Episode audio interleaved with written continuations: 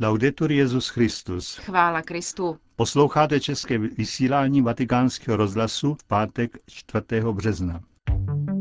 Zprávy vatikánského rozhlasu a promluva otce Richarda Čemuse. To je tradiční náplň našeho pátečního pořadu, kterým vás provázejí Josef Koláček a Markéta Šindelářová.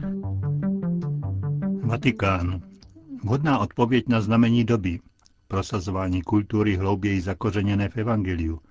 To je nová evangelizace, jaký definují lineamenta generální biskupské synody, jež je na programu v říjnu 2012. Její téma zní Nová evangelizace pro předávání křesťanské víry.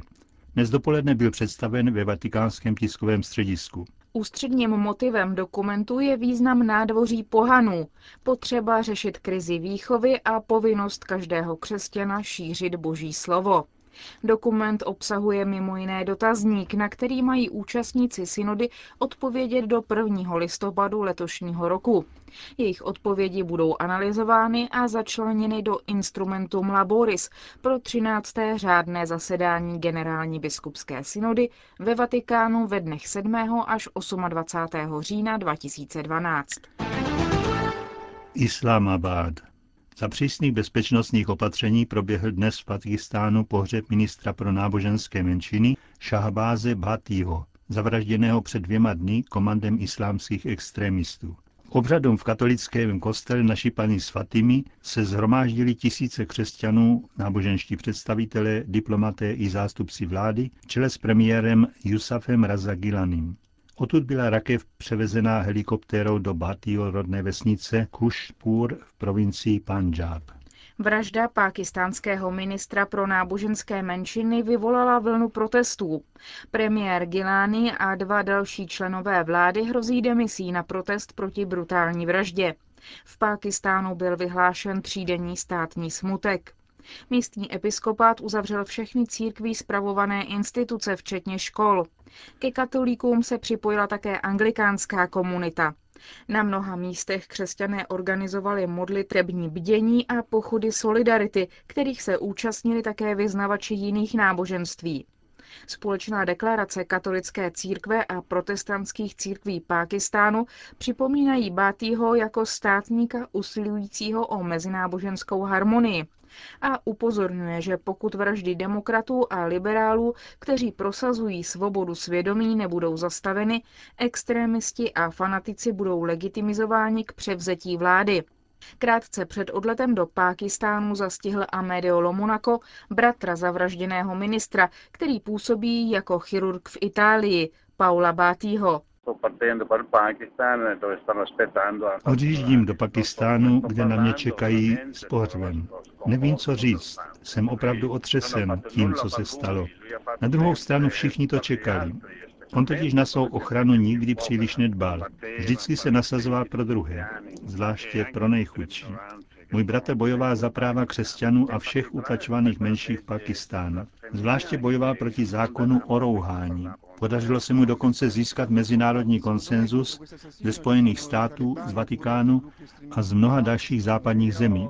Díky tomu se lokální vládě téměř podařilo představit novelu zákona v parlamentu. Pak tu byl další případ Azie, Bibi, ženy pocházející z velmi chudé vrstvy společnosti, odsouzené k smrti na základě tohoto zákona. Můj bratr opravdu velmi bojoval spolu s guvernérem Panžábu, který byl zavražděn před měsícem. Doktor Bátý připomněl také katolickou výchovu, které se jim s bratrem dostalo. Pocházíme z katolické rodiny, která žije v katolické vesnici jménem Kušpur. Dostali jsme katolickou výchovu. Můj bratr vystudoval práva a pak pokračoval v kurzu mezinárodních vztahů. Politikou se začal zabývat ve chvíli, kdy se nespravedlnosti, k nímž v Pakistánu docházelo, staly zřejmé. První etapou byl návrh odlišných občanských průkazů pro křesťany a muslimy. Byl tenkrát velmi mladý, bylo mu asi 23 let. Zahájil protesty a stál v čele řady manifestací. Nakonec se podařilo dokonce změnit návrh vlády a tehdy se začal angažovat proti všem nespravedlnostem. Co lze očekávat v Pákistánu po vraždě vašeho bratra? Myslím, že to může být okamžik reflexe pro Pakistánce. Telefonovala mi řada pakistánských muslimských přátel, kteří odsuzují vraždu a nesouhlasí s diskriminací. Ale i pro Západ. Je nutné podpořit reflexi v duchu dialogu s těmi zeměmi, které mají zákon o rouhání, aby tento zákon byl zrušen. Něco se musí stát na mezinárodní úrovni, aby tento boj pokračoval.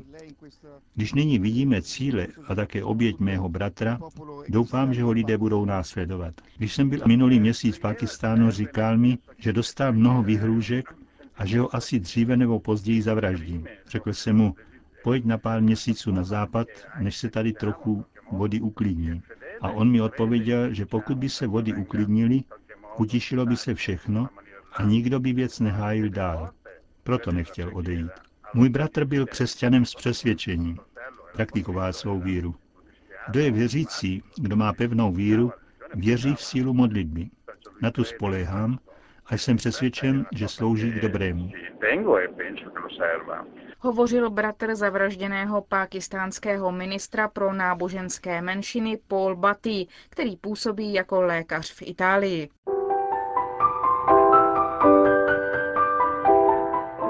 Chvalme nyní slavné muže, naše otce.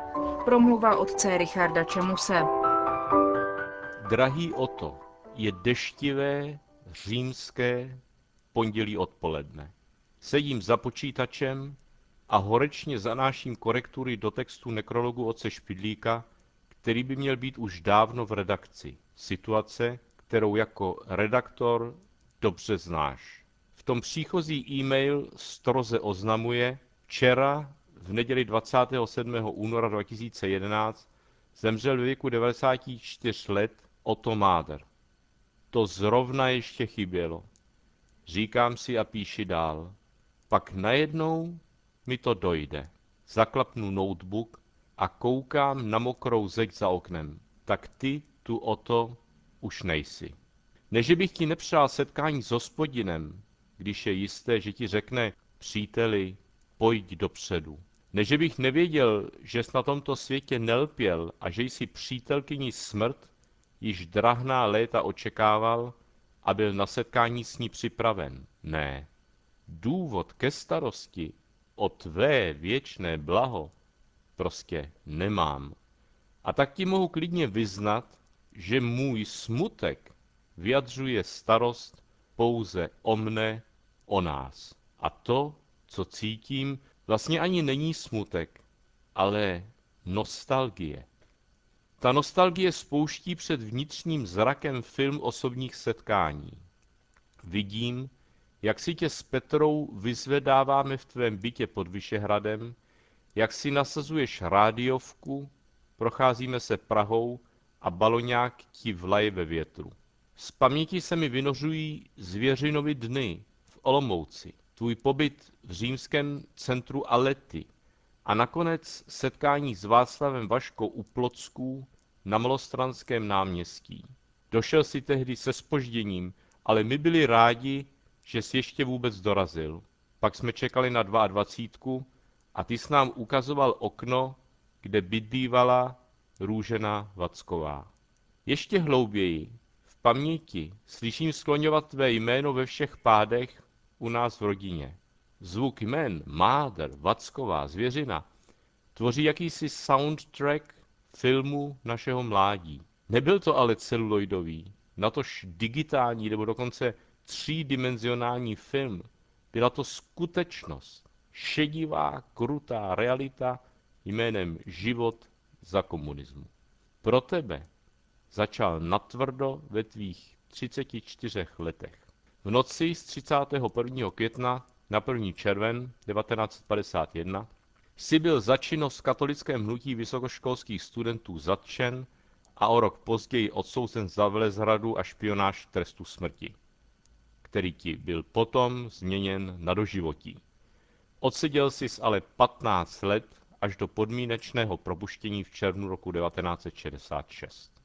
Za osm měsíců přišel na řadu Josef Zvěřina 24. ledna 1952. Před zatčením 1. prosince 51 stačil ještě oddat naše rodiče u nejsvětějšího srdce páně v Praze na Jiřáku. Pak přišla řada na našeho tátu a to 25. března 54. Dostal stejný paragraf 231. Velezrada a špionáž. Držím v ruce kopii jeho rozsudku a žasnu. Přestože to bylo o tři roky později, snad na každé stránce narážím na jméno Otto Máder. Táta šel za mříže, protože spolupracoval s tebou o to, který se tehdy všemožně snažil, aby se svatý otec v Římě dověděl pravdu o poměrech u nás. A tomu se říkalo špionáž pro Vatikán. Ale proč to všechno připomínám? Z hrdosti, že jsem k tobě nezaslouženě směl patřit. Z radosti, že jsem se mohl hřát ve slunci tvé otcovské přízně, ale i z nostalgie, že nám naši tátové odcházejí. Ty, o to, jsi jeden vůbec z posledních našich otců církve. Odcházíš, a to v době, kterou kdo si výstižně nazval eine Vaterlose Zeit, epocha bez otců. Možná proto tě nám tu nebeský otec tak zázračně dlouho nechal, aby překlenul ten bezotcovský čas. Ještě jsme ani pořádně nepřevzali štafetu, kterou si nám už tehdy v Olomouci tiskl do ruky, a už ti nejlepší, jako Miloš Hraban, odcházejí. Kdy dorosteme do otcovství my? Kdy do něj dorostu já? Budu schopen obstát ve virech této doby? Dokáže dítě ve mně se povznést?